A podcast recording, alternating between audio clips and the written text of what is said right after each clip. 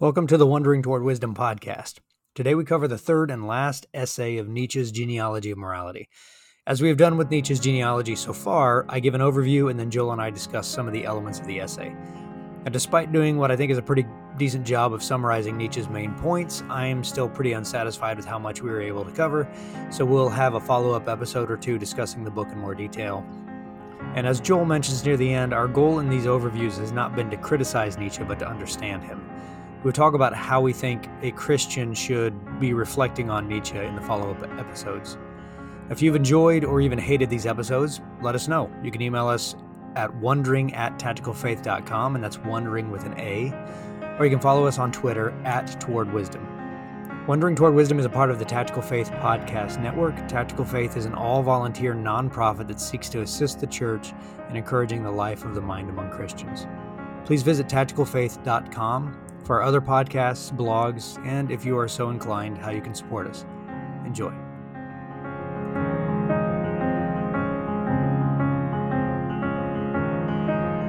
Nietzsche's third essay draws a lot of the ideas of the previous two essays together, but focuses in on what he calls the ascetic ideal.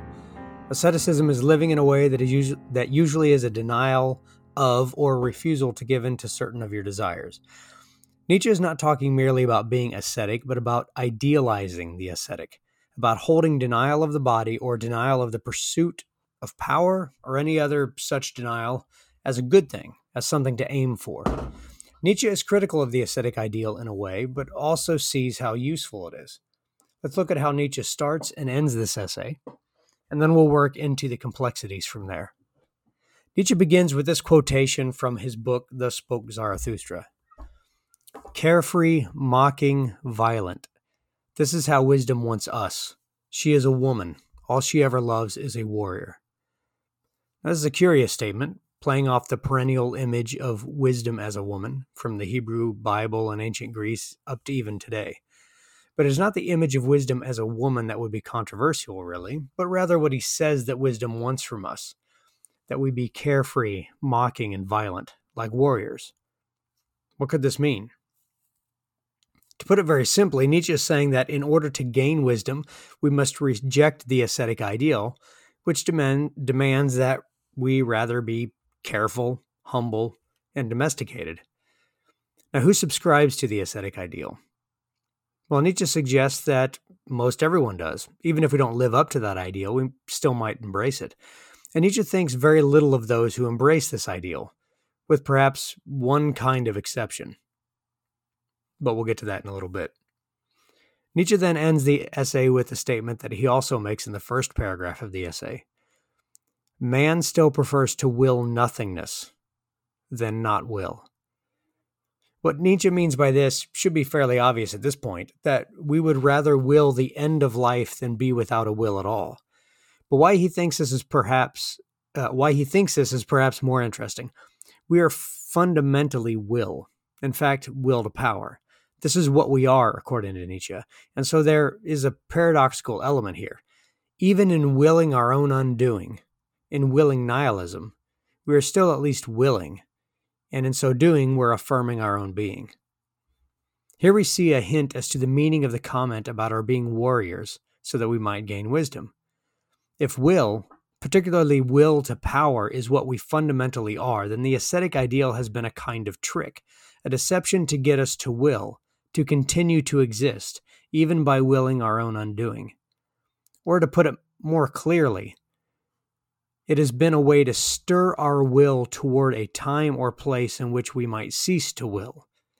And though it calls us to a place of rest, of cessation of our will and all wills, it nevertheless gets us to will, and so maintains our existence. But living under such a deception, what we might call a noble lie, is not likely to lead us to wisdom, Sure, it'll grant a kind of cleverness in all the subtleties of ascetic morality, with its hatred of others and oneself, lust for vengeance, frustration and guilt, and so on and so forth. But this deception will not teach us of life itself, nor of what we really are. In order to discover who we really are, how life functions, to really see ourselves, we must live according to our nature. We must exult in our will, that is, our will to power. And if we consider how Nietzsche has been writing, you might see a man who is at least mocking and violent, if not carefree, in his attacks on pretty much everyone. And this becomes even more evident in the third essay. Let's try to look briefly through the list of targets that Nietzsche brings up, which will help flesh out the meaning of his critique and praise of the ascetic ideal. His first target is Wagner or Wagner. In fact, all artists for the most part. Nietzsche for a time held Wagner in really high regard, perhaps a little bit too high, but later broke with him, seemingly because Wagner was less revolutionary than Nietzsche at first thought. The last major work that Wagner composed was an opera entitled Parsifal.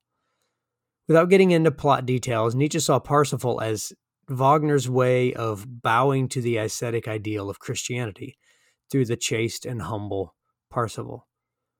Now, Nietzsche sees this as a betrayal of the artistic. It is an artist attempting to turn the angel in us against the animal that we also are. And so, while the artist seeks to present life in its wholeness, to draw together seemingly disparate strands, disparate strands, to give us a fuller vision, Wagner's Parsifal did the opposite. Let me offer a quick explanation of what this might mean. In his first book, Nietzsche criticizes tone painting as a kind of abuse of music. Tone painting is when music is written to match a scene. That is, it is music that has been forced to submit to a very, very particular uh, piece of action or scene. Uh, perhaps the most famous bit of tone painting is the music if it's actually music that you hear when Jaws is approaching. That dun dun. But music music is too big for this. It can, according to Nietzsche, it contains too much in it to be trapped to a specific scene. In fact, it is quite possible for 1,000 people to listen to a piece of music and there be a thousand different images or bits of activity or scenes that appear in their minds. And one of those images or scenes, eh, sorry, none of those images or scenes is wrong the music can hold all of them. Music is, in Nietzsche's mind, uh, being itself, or it contains being itself in a way that is beyond what we can talk about here. But that gives you a bit of a hint. Now, if you love music, you probably find good music used for marketing or for propaganda at least somewhat offensive, as if a great and beautiful beast had been harnessed to haul rocks or manure or as if someone found a beautiful and majestic mountain and could see it only as a resource to be exploited for profit. So, too, when music and art is bent to the service of the ascetic ideal, which is a willing that willing might come to an end, then art is being used in the service of undermining art. Nietzsche asks what this could mean for an artist like Wagner to embrace the ascetic ideal. Well, he says, it means quote, nothing at all, or so many things that it is tantamount to nothing, end quote. Nietzsche then moves on to philosophers, most of whom seem to have embraced the ascetic ideal as well. He talks about Schopenhauer, whose philosophy found peace and wholeness in the resignation of the will, most notably in the enjoyment of music. He sees in Schopenhauer and many philosophers and philosophies an attempt to extricate themselves from suffering Life is suffering. To have a will is to suffer. And so to resign the will, to form a moral law or description even of beauty that makes us passive, and to embrace a metaphysics in which all wills will one day be silent. These are all a hope to be free from the suffering of willing. But while some philosophers see things this way, Nietzsche thinks that many simply are seeking a way to increase their ability, to focus, we might say. Nietzsche writes of these philosophers, quote, they are thinking of what to them is absolutely indispensable. Freedom from compulsion, disturbance, noise, business, duties, worries, clear heads, the dance, bounce, and flight of ideas, good, thin, clear, free, dry air, like the air in the mountains, in which all animal existence becomes more spiritual and takes wings. All in all, they think of the ascetic ideal as the serene asceticism of a deified creature that has flown the nest and is more liable to roam above life than rest. Note here that Nietzsche recognizes the power and focus that one can gain through ascetic kinds of practices, as well as obviously just avoiding responsibilities and distractions. But also, and more importantly, that there is a difference between the asceticism that denies part of our will in order to cut that part out of our lives, and this attempt to deny part of our will so that we might gather up the entirety of ourselves and enter a higher form of living. You see the difference there. There's asceticism that tries to undermine our, us, and there's asceticism that is used to direct our energy. Now, what exactly this means can be complicated. Nietzsche, in fact, uses the language of spiritualizing, but perhaps the simplest way to see it is to say that one finds their way of life deified.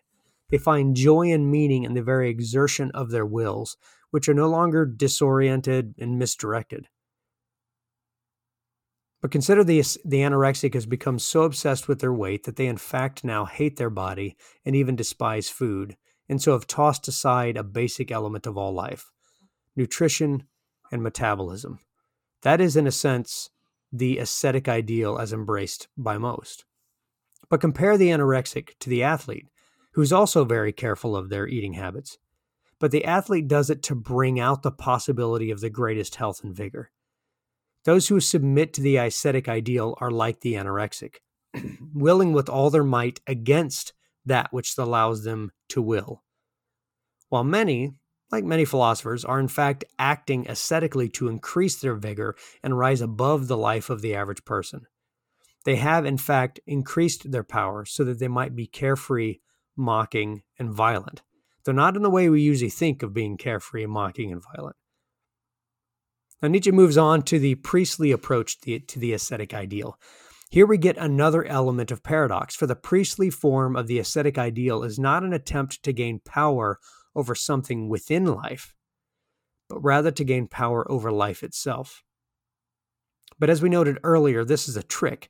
It is how life protects itself when it has become degenerative, when life begins to decay, when someone is sickly and weak, then life, that is, the will to power, unable to exert power over things within life, turns on itself. For we would rather will nothingness than not will at all. And oddly, this saves life from death. For as we have seen in the previous essays, this will over life or will against life spiritualizes or sublimates this into some, some kind of coming kingdom, which will bring rest or cessation of the will. Not only this, though, but the priestly ascetic ideal has two other means of preserving life that is, preserving willing, even when the will is turned against itself. Nietzsche refers to these as the innocent means and the guilty means. The innocent means is to will that which gives one a kind of power, but also serves as an attack on one's own will. That is, love your neighbor. To give someone else pleasure is both a demeaning of yourself, in a way, and a means of exerting power over someone else, a safe way to exert the will to power, because it makes the other person happy. The guilty means, Nietzsche says, is through excessive emotion. That is, while remember, this is how the priestly ideal, the priestly, uh, the priestly class or the priestly uh, mentality focus or acts toward the ascetic ideal. So one, one is through love of neighbor, that's the safe or the innocent way, and the other is through excessive emotion. So while we are against the will, we nevertheless still want to exert it. And while we are against our own willing, the pride in our own wills, that is, we nevertheless want to experience the heights the blessedness, you might say, of what it is like to exert one's will powerfully. So the priestly ascetic calls forth excess of passion. It is passion. That is, it is something that happens to you, not something you will, at least not exactly. You are overcome by it. You both will powerfully and deny your will at the same time. Nietzsche writes Basically, all strong emotions have this capacity providing they are released suddenly. Anger, fear, voluptuousness, revenge, hope, triumph, despair, cruelty. In fact, the ascetic priest has insouciantly taken into his service the whole pack of wild hounds in man, releasing now one, then another, always with the same purpose of waking man out of his long drawn out melancholy, of putting to flight, at least temporarily, his dull pain, his lingering misery, always with a religious interpretation and justification as well. This type of medication, which did not, as I have already shown, set out to heal diseases, but rather to fight the lethargy of depression, to alleviate it and anesthetize it. Now, just as we attempt to overcome depression by excitement, Nietzsche writes, so those who are weighed down by the suffering that comes with willing experience a brief respite with some strong excess of the passions. Of course, you know, these have to be interpreted properly by the priestly. Now, here things get a little ugly. But we also see the brilliance of the ascetic ideal's protection of life, even as it rages against it. Nietzsche notes that things such as anger, fear, revenge, cruelty, and so on are a part of the excess of emotions. But against whom are these passions directed? Let me quote Nietzsche again at length. Someone or other must be to blame that I feel ill. This kind of conclusion is peculiar to all sick people. The sufferers, one and all, are frighteningly willing and inventive in their pretexts for painful emotions. They even enjoy being mistrustful and dwelling on wrongs and imagined slights. They rummage through the bowels of their past and present for obscure, questionable stories that will allow them to wallow in tortured suspicion and intoxicate themselves with their own poisonous wickedness. They rip, they rip open the oldest wounds and make themselves bleed to death from scars long since healed. They make evildoers out of a friend, wife, child, and anyone else near to them. I suffer. Someone or other must be guilty. And every sick sheep thinks the same. Now, this is a rather damning statement by Nietzsche and may hit a little too close to home for many of us. But here is where Nietzsche presents the ascetic priest as a kind of healer, a savior, if you will, against the resentful hatred building up in the sick. Nietzsche goes on. But then the ascetic priest comes in and says, Quite right. You yourself alone are to blame for yourself. That is bold enough, wrong enough, but at least one thing has been achieved by it. The direction of ressentiment is, as I said, changed. And so, what Nietzsche says is that the priest redirects the blame and hatred of those who suffer toward themselves. I am my, I myself am to blame. It is my sin guilt. And so passion is stirred up, a passion to be elsewhere, to be otherwise, for things to be different. But it stirs up the will so that life might continue. It serves as, as an aesthetic, anesthetic against the emptiness that lies at the heart of the sick. So the genius of life protecting itself against degen- degeneration appears. The strong, the healthy, need not attempt to heal the sick. For Nietzsche believes the strong will be des- destroyed by continually being exposed to the quote bad air of the sick and the weak. Nor, too, are the weak allowed to grow ever sicker in the resentment of the strong. Rather, the sick becomes a doctor to the sick, the ascetic priest gives them the opiates of soothing words and excess of feeling to continue to live through their emptiness and their hatred of life by turning that hatred in on themselves.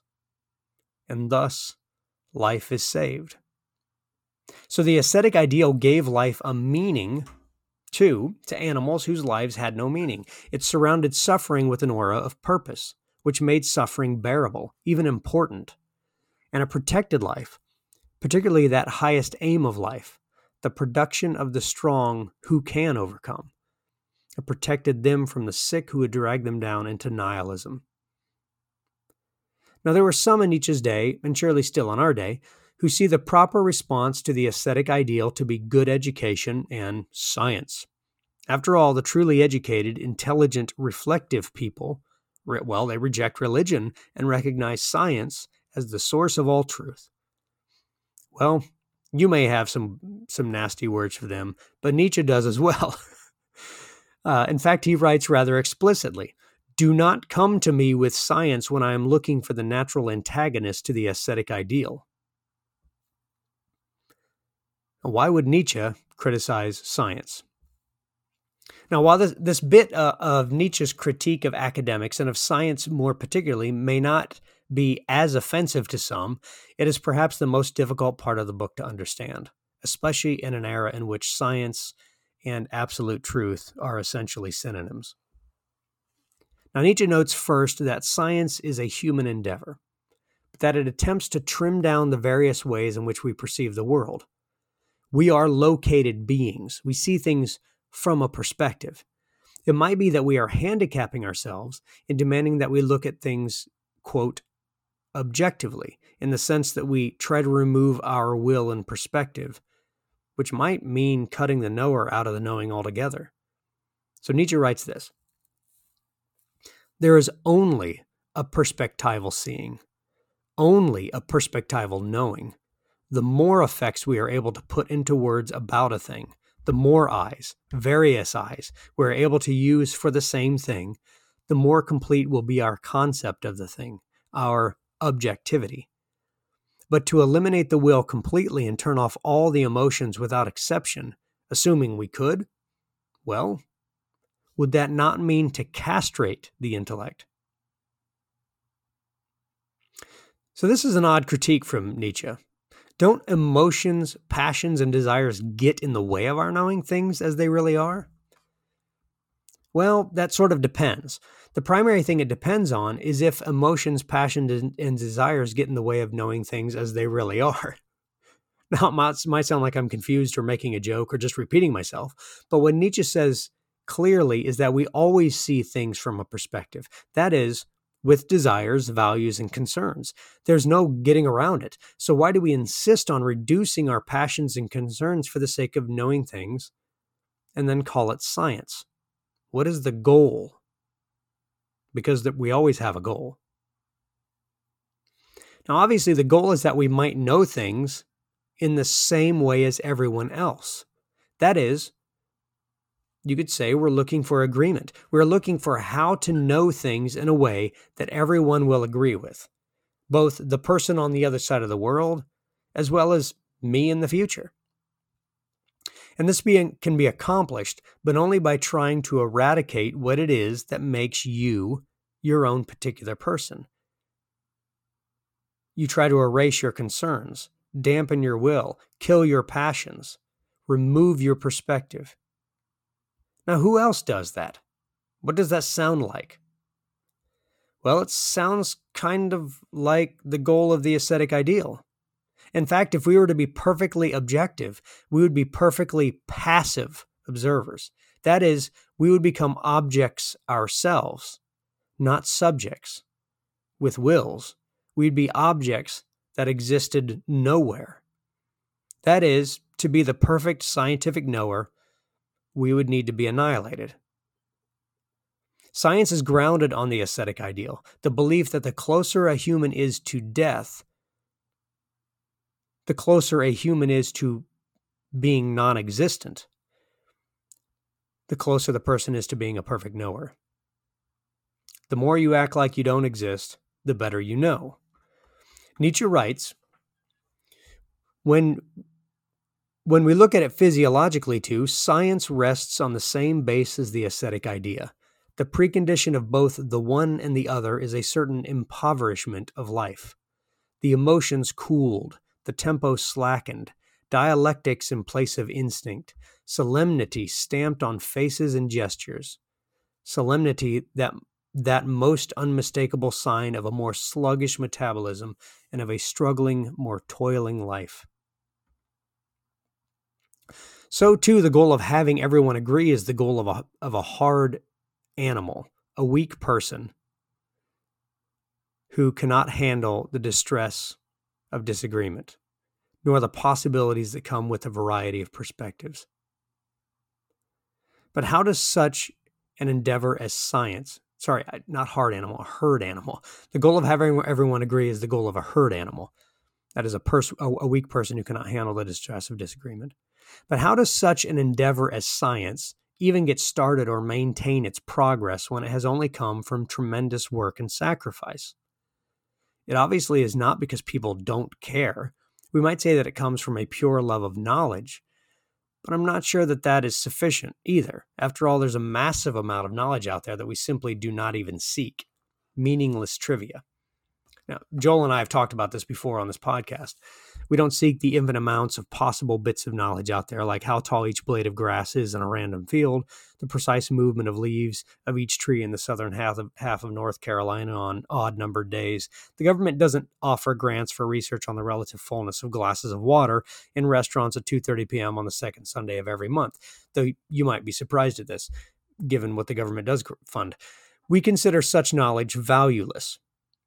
But the opposite is also true. The knowledge we seek is knowledge that has some value. But what if that value is merely getting as many people as possible to agree on as much of the world as possible, and thus also to see everything just as everyone else saw it? Would that not be equivalent to racing all the different perspectives? Would it not be as if we had removed almost the entirety of ourselves and become mere replicas of lifeless scientists or computers? And in turn, would it not be a kind of deception? We'd be pretending like we were merely seeking knowledge without any bias or desire or will, but really our will was the annihilation of difference, so that we might finally find comfort in amiable agreement and lie down to die. Strictly speaking, Nietzsche writes, there is no presupp- presu- presuppositionless knowledge. The thought of such a thing is unthinkable, paralogical. A philosophy, a faith always has to be there first. For knowledge to win from it a direction, a meaning, a limit, a method, a right to exist. Whoever understands, understands it the other way around, for example, tries to place philosophy on a strictly scientific foundation must first stand on its head not just philosophy, but also truth itself, the worst offense against decency which can occur in relation to two such respectable ladies. Now, what is Nietzsche saying? Before we can have any system of knowledge, we must first have a value to give it direction. Or stated more simply, we have to have a reason for it. It must serve us in some way. It is not whether it serves us, but what are we seeking? Remember, Nietzsche began the book suggesting that we barely know ourselves at all, and thinkers are perhaps the most lacking in self knowledge. And this is perhaps the most evident among those who set up science as opposed as being opposed to Christianity.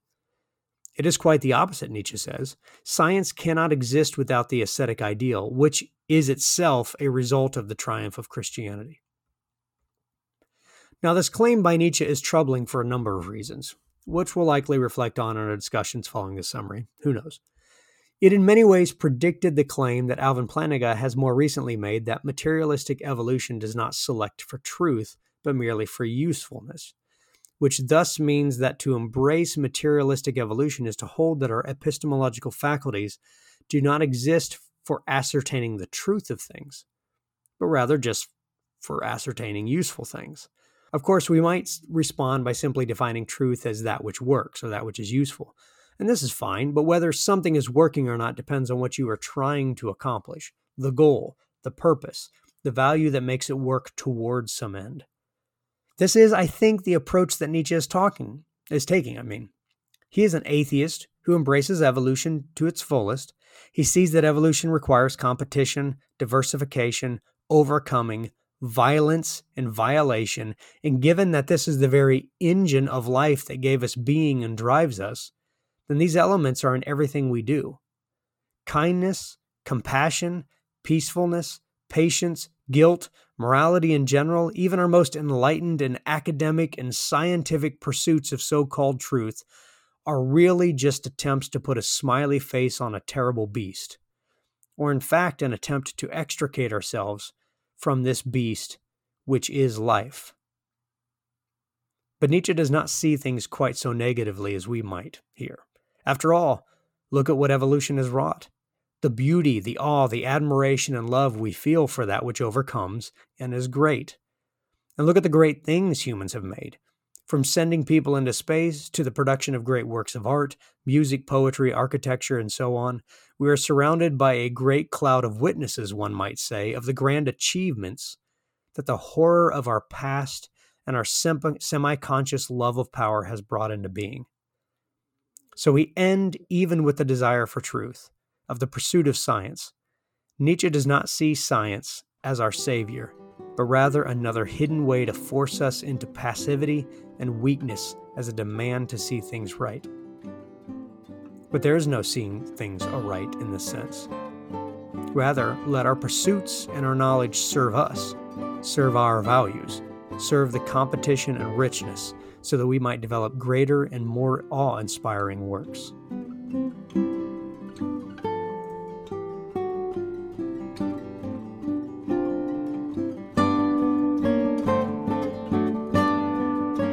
So, in that this final essay of Nietzsche's, you focus on the ascetic ideal that this idea of um, what we refrain you know we refrain from doing things in order to uh, give us power give us strength or give us passivity um, give us the ability to be free from responsibility um, although we can also be free from the distractions and th- there's this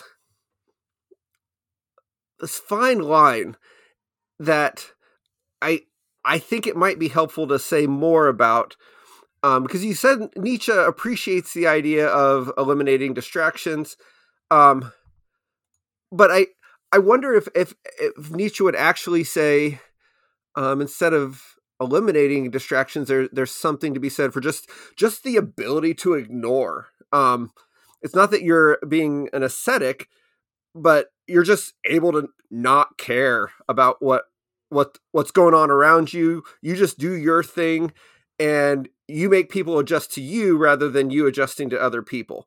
Is it, would that be the Nietzschean ideal as opposed to the uh, you know because you talk about where he he appreciates the ascetic for its ability to eliminate distractions and exercise power, but would he more appreciate just being able to flat out ignore those distractions um, and and not care about what's going on around you, making others adjust to you rather than you adjusting to others.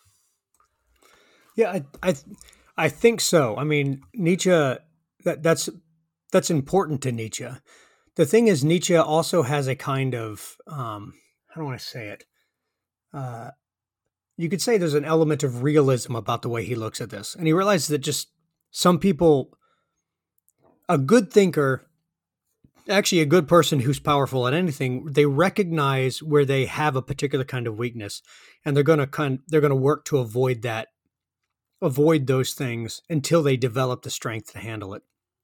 Ultimately the goal would be to be able to pass through life without the distractions getting a hold of you uh, but if you're but maybe what you need to do is you need to cut off a bit to develop the ability to do that so um uh, you know, you can you can imagine, you know, I really like to eat, and every once in a while I need to fast, in part just to bring my desire to eat under control because I start eating like an animal instead of like a, a rational human being. And so sometimes simply cutting it off for a brief period of time can help bring bring some sort of control. Uh, the thing is, Nietzsche doesn't uh, Nietzsche doesn't just simply um, he doesn't simply think that uh, just trying to ignore things uh, works. I don't think. Um, I mean, he talks. He talks at one point uh, about how no real philosopher was ever married. Um, and so, except except for uh, Socrates, who he claims was uh, married ironically. Um, and so this isn't mere like you don't. Uh, and part of the reason is is because if you think about the nature of marriage, the point of marriage is you're supposed to have a relationship, and it's going to take time and it's going to take focus. So how do you solve? How do you protect yourself from the distraction that is marriage? Well, you do like Paul did, and you just don't get married um, because it, it makes too much of a demand on you. And so the issue is not even just distractions necessarily, but also the fact that we commit, we keep committing ourselves to particular sorts of elements that society says are valuable. And in so doing, we, we begin to set up a bunch of responsibilities for ourselves to fulfill all the requirements that what's of what society says is good and important and valuable. And then w- once we've done that, we've shown ourselves, I think, according to Nietzsche, we've shown ourselves to not really be philosophers. so to go into the philosophical weeds for a brief moment um, one of the things about immanuel kant is that he he believes that autonomy is incredibly important that you need to be acting uh, on your own will um, on your own goodwill that you're not being motivated by any uh, external consequence that you're that there's nothing going on except you and your will choosing to do a, an action, and that's what makes the action moral. Um, it doesn't have anything to do with, with the results. It's all about your intentions, and any intention other than because it's the right thing to do is it makes it less moral. It seems like Nietzsche has a bit of that going on as well. This aut- autonomous that you know you these outside commitments, these outside influences should not determine your decisions um and when because when, when, if you're if you're a true philosopher at least for for nietzsche um but there's an element where you're also in a society like you, you know nietzsche is not saying go off and be a hermit. He's saying you know you're going to exercise your your your power within the society. How do we find that that balance of uh, being autonomous and exercising uh, from within our own power, our own desires, with the fact that we're in a society that is going to push us in one way or another.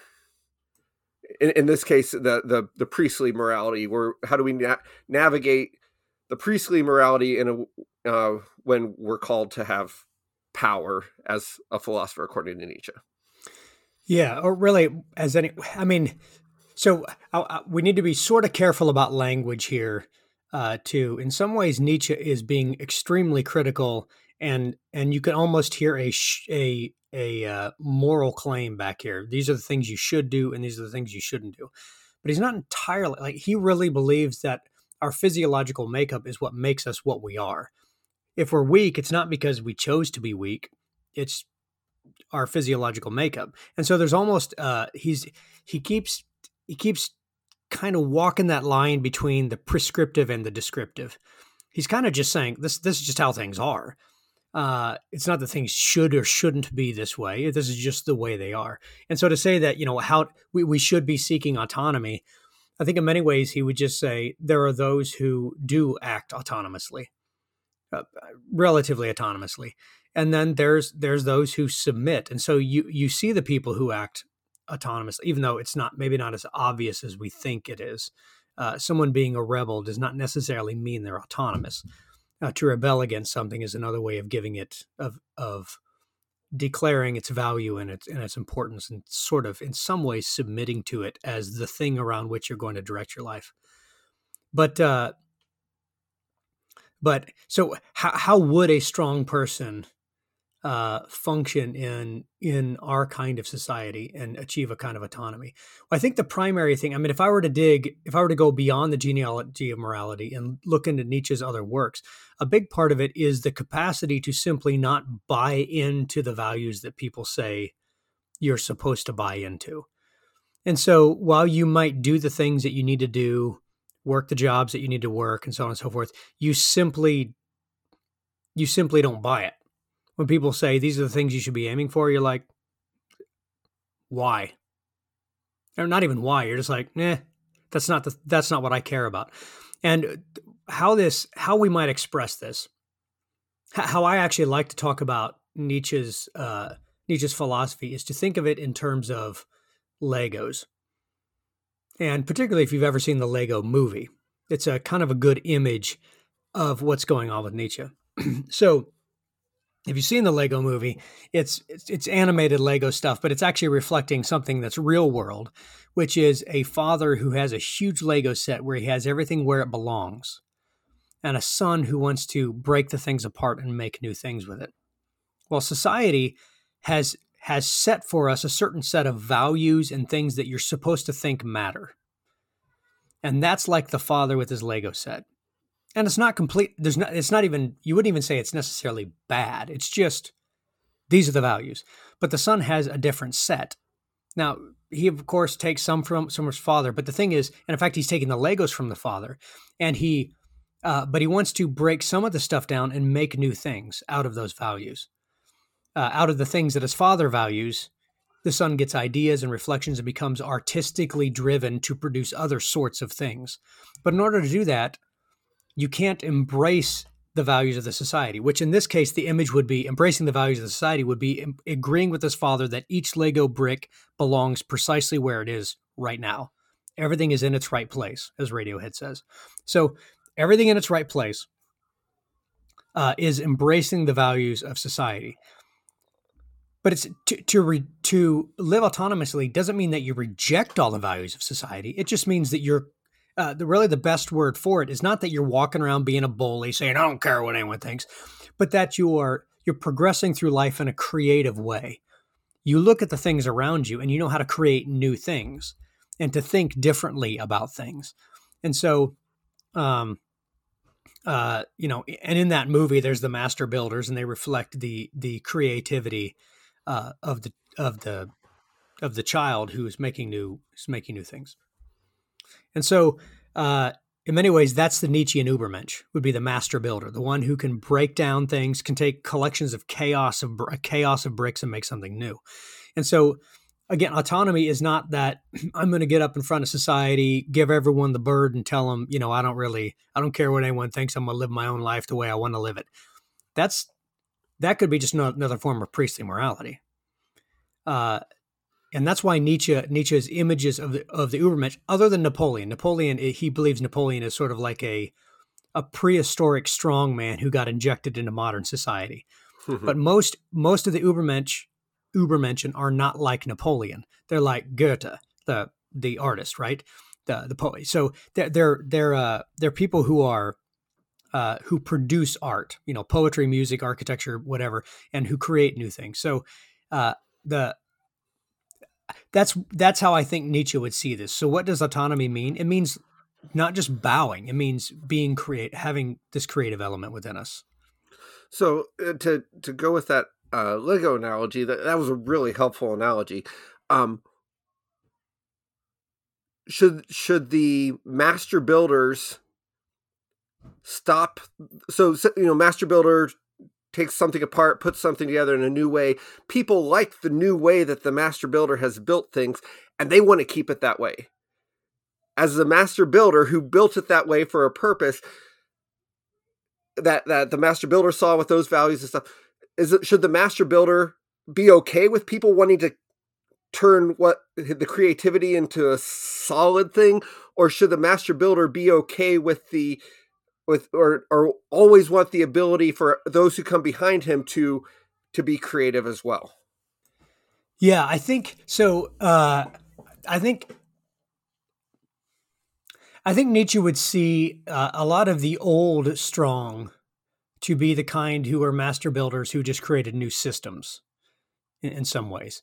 Uh, uh, but true strength, I think there's a there's a quote, uh, one of the more interesting quotes from Nietzsche, in my opinion, where he says, uh, I think it's in the beginning of Twilight of the Idols, where he says, "I distrust all systematizers and avoid them. The will to a system is a lack of integrity." And the idea of integrity, we we always use integrity to mean honest, but it really means wholeness. It's a lack of being an integer, a whole thing, and so um and that's what it means that's what it means in the uh I think that's what it means. That's closer to what it means in the in the in the German.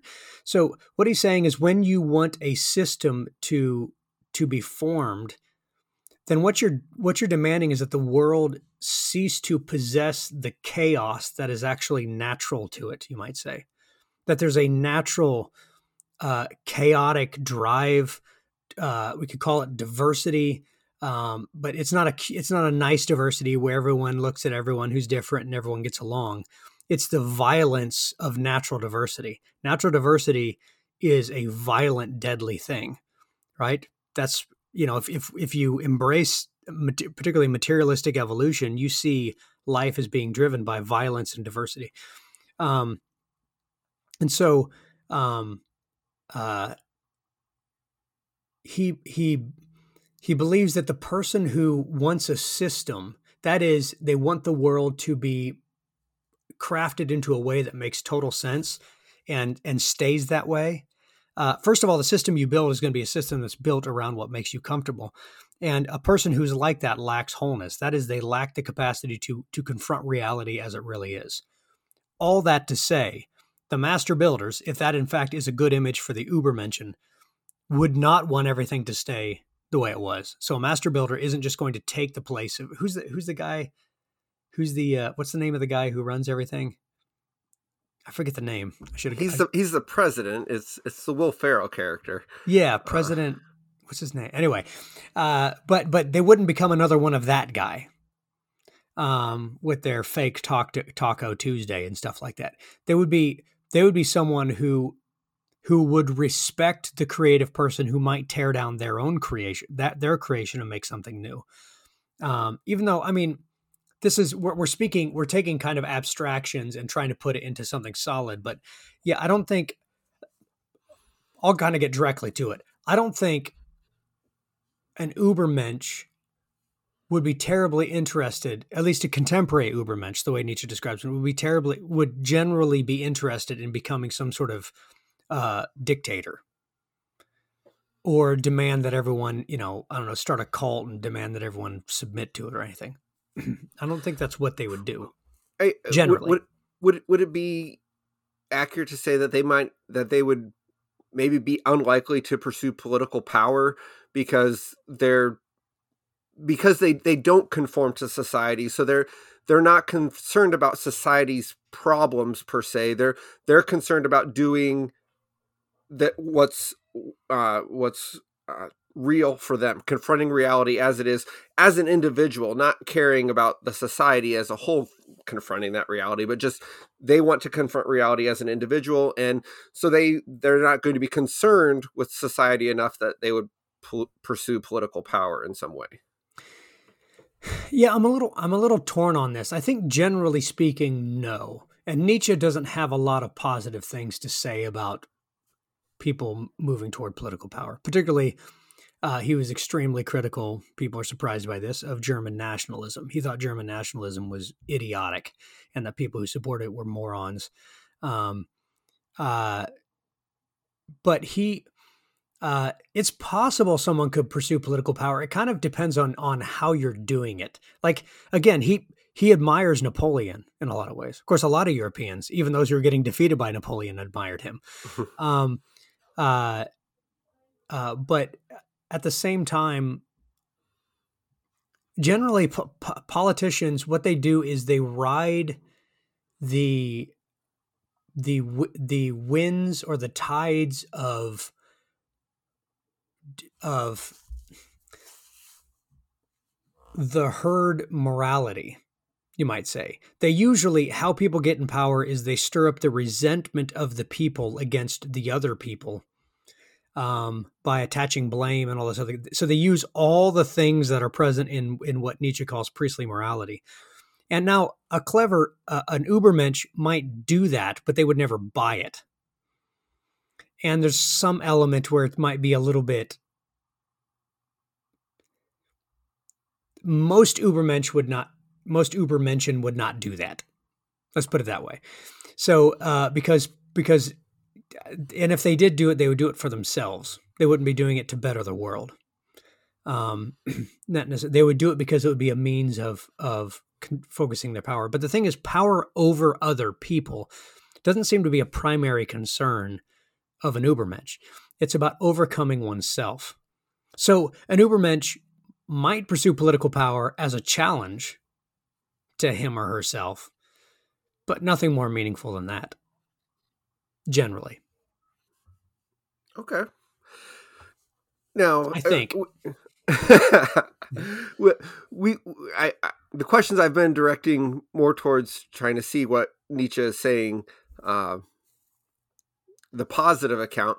But let, I want to focus a little more on his critique right now, and where he's critiquing the ascetic ideal is when we use these ideas of um, humility and um, being careful and being domesticated as as the way that we should live our lives he's saying we're looking for ways to escape responsibility for how we live. Um, we're looking for ways to get out of making decisions for ourselves. Um, i think nietzsche's concern and correct me if i'm wrong what what he's what his ultimate concern is and what he what's driving so much of his critique is the way that we put things off on other people and and the way as Christians in particular instead of uh doing the work of seeing what God sees as good for ourselves we say well God says I shouldn't do that so I don't do it as opposed to trying to understand well why does God say not to do that you know that as, as you know virtue ethicists, you and I would say, well, God sees that there's good there, and our job is to try to see the good ourselves and sort of choose that for ourselves, not eh, because God has helped us see what the good is. I think most Christians, even today, still want to say, well, God says I shouldn't do it, so I don't do it. And Nietzsche's criticizing, he's like, you're you've you've given up your responsibility. You've you've turned down your will to uh, to put it on someone else or something else. Uh, am, am I getting Nietzsche right on that? Yeah, I think. Well, I think I think perhaps partly right and partly I don't know if it's wrong, but uh, leaving something out because uh, there is the element, uh, like you said, of autonomy, and and you know Kant says a similar thing. He says uh, following a commandment simply because because God commands it is not sufficient. That doesn't make you a good person. That makes you a person who who is afraid of being punished and so you do it or you are you desire some sort of reward so you do it but trying to get out of punishment or trying to get reward doesn't make you good it makes you clever um you can be a you can be utterly selfish and do what god says because you want to get the good stuff and want to avoid the bad stuff and still be a completely self-centered narcissist and so you're just making an investment decision and i think nietzsche nietzsche criticizes it, but but comes at it from a different kind of angle. Um, in part because he he believes that eh, you know, unlike Kant, he believes that we create these ideals uh, as a reflection of as a reflection of the degeneration of our of life. And so you, I think you can kind of paint the picture like this. There are weak people and they're weak physiologically because that's how evolution put them right? It, it created and not necessarily and it, and it can actually be weak physiologically. Like one of the things that nietzsche says is you know uh, men would consider the, consider the, themselves gods if it weren't for the stomach uh, if it weren't for the gut right? Because the gut has such an effect on us and uh, uh which we're starting to realize now by the way um, more recent people are starting to recognize how important that is. But uh, but he's like, you know, you just could have bad digestion, and because of that, you you get sick all the time, and because you're sick all the time, you you don't have a, a strong will to stand up and handle pain, or, or it could just be you just developed an attitude of weakness and submission. You're just that kind of person. Most people are that way for the most part. Um, and so then they they they take the way that they live and think and they turn it into an ideal and then they attach it to God um, and so uh, the lack of responsibility is not so much uh, trying to evade blame, uh, but uh, in the way that we normally think about it. It's more like trying to attempting to get someone else to t- to tell you how the world is. And so you would look at so again, we, let's go to the Lego movie, right? So it starts off with him, you know, with him going to work, and all of them have responsibility. They're supposed to put the bricks where they're supposed to go, They have the plans. You follow the plans. You put them where they go. Um, so they have a responsibility in terms of doing their work, but they don't have a responsibility in terms of understanding the world itself and understanding their place in it and so on and so forth. So the weakness is not necessarily, so someone could be, they could be muscular, they could be, you know, super rich, they could be super successful, and they could, they could say the buck stops here and so on and so forth, but they're still being told where, they're still having someone else tell them what matters. And so you can see like, uh, I don't know, some, some hotshot CEO driving around in his fancy car, looking like he's on top of the world. Uh, but the fact that you're driving around in your fancy car and you're wearing clothes that are fashionable, et cetera, et cetera, that itself could be a sign that you are in fact a slave and you don't take responsibility because you're not taking responsibility for for what in fact has value you're instead simply agreeing with what the world says so it, it's it's it's complicated. Like the responsibility really is in in how the world is set up. How how do, what do you think matters, and less so in uh, doing you know just doing your work or whatever you want to say. So so would Nietzsche say that it's the what it's more important where your values come from than what your values are? that that is that it's more important that you've you've chosen those values as what gives your life meaning purpose value as opposed to uh, having a certain set of values where you find your meaning yes. yeah yes. I mean I still want to add a little nuance there because yes, yes. because he he believes that you, you, don't you don't get to choose your own values. Right. Not, not really. What you can do is be honest with the values that you possess. So there's an element here of of almost virtue in it. Nietzsche Nietzsche wrote in one of his earliest um, earliest writings that uh, and all his values are built around becoming who you are. Like one of his final books says the subtitle is how to become who you are. Uh, but one of his earlier ones says, if you're trying to look for that for who you are, excuse me, he says, what who you are is immeasurably high above you. And if you want to find out the trajectory for where that is, you look at all those moments in your life where you felt essentially blessed. And then you connect that and you can see a line that draw that that points toward what you're intended to be. And that doesn't come from you necessarily. But there's a there's a something the strength the person who is strong has the honesty to to accept their values and run with them. But it doesn't necessarily come from from me. It's just the strength to live up to it. Most people are miserable. I think, and this is how Nietzsche would say it. Most people are miserable because they can't live according to their own values because they're too busy submitting to the values of the world around them. So you're you're right, but there's a little nuance because it's not like he's not like you can just make up your own values. It's not that simple, uh, because he's you may dis- we may disagree with a lot of points, but he's too smart to think you can you can just make something up to care about. That's not how it works. Right? There has to be something grounded in you that you that causes you to care. I feel like there's about three more threads that I want to jump on and run with, but I see that uh, time wise we're we're getting near the end. Um, I think we're going to wrap it up for right now. Uh, there's, I know there's some points that Travis wanted to hit on at, near the end of the third essay that that I didn't ask about quite yet.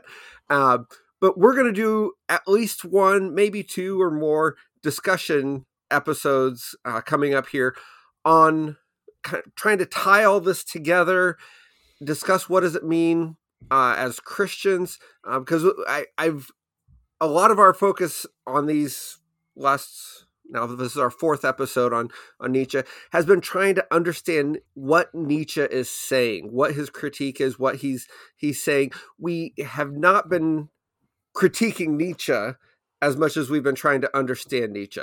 And when we get to our discussion, we're going to do some more understanding of Nietzsche, but we're going to start getting into a critique as well, um, because while Nietzsche says some really insightful things. Um, it doesn't mean he's beyond critique. But we we we're trying to model what we think is important that when you're critic if you're going to criticize someone you got to understand them first and we've been trying to do that with Nietzsche. Uh, having a Nietzsche scholar like Travis makes it a lot easier to do that with Nietzsche than it does for if we haven't studied him very much and um, fall to the caricatures that you typically get of most philosophers, um, especially in an intro class. But um, we're going to wrap this up for now. Um, come back next week. We're going to start getting into our criticism after we do some more understanding. And I, I think what we're ultimately going to find is this is this is my take. Travis might disagree. The way I see Nietzsche is his criticism is spot on. He he has some excellent criticism that we need as Christians to take very seriously.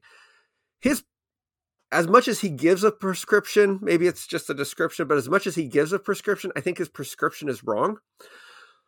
But we can talk about that more next week and the and possibly the week after. Um, but I, if you haven't picked up uh, the genealogy of morals, I, I encourage you to to you know even just if you find a copy, you know, find a, a version of it online and just just try and read a little bit just, just to try to get in into especially now that you've gotten Travis's commentary on it uh, just to try and see what Nietzsche is saying how he kind of hides the dagger sometimes and sometimes the dagger is just right in your gut before you realize it um, but check out Nietzsche and uh, I look forward to our discussion um, uh, in the upcoming weeks. Is there anything you want to wrap up with, Travis? I think that's it. I think uh, that was very well said. We're trying to understand them. We're going to do a little bit of critique, uh, but that'll come in future episodes. So, okay. Well, thanks for listening. If you guys have any comments or feedback, uh, you can find us on social media at Toward Wisdom on Twitter, and our what's our email address now? It's wandering at tacticalfaith.com. Wandering with an A. Okay. So reach out to us one of those two places. Um, you and give us some feedback, give us ideas for future things. Um, and uh, thanks for listening. And I look forward to you joining us next week. Uh, this is Joel. And this is Travis. Have a great day.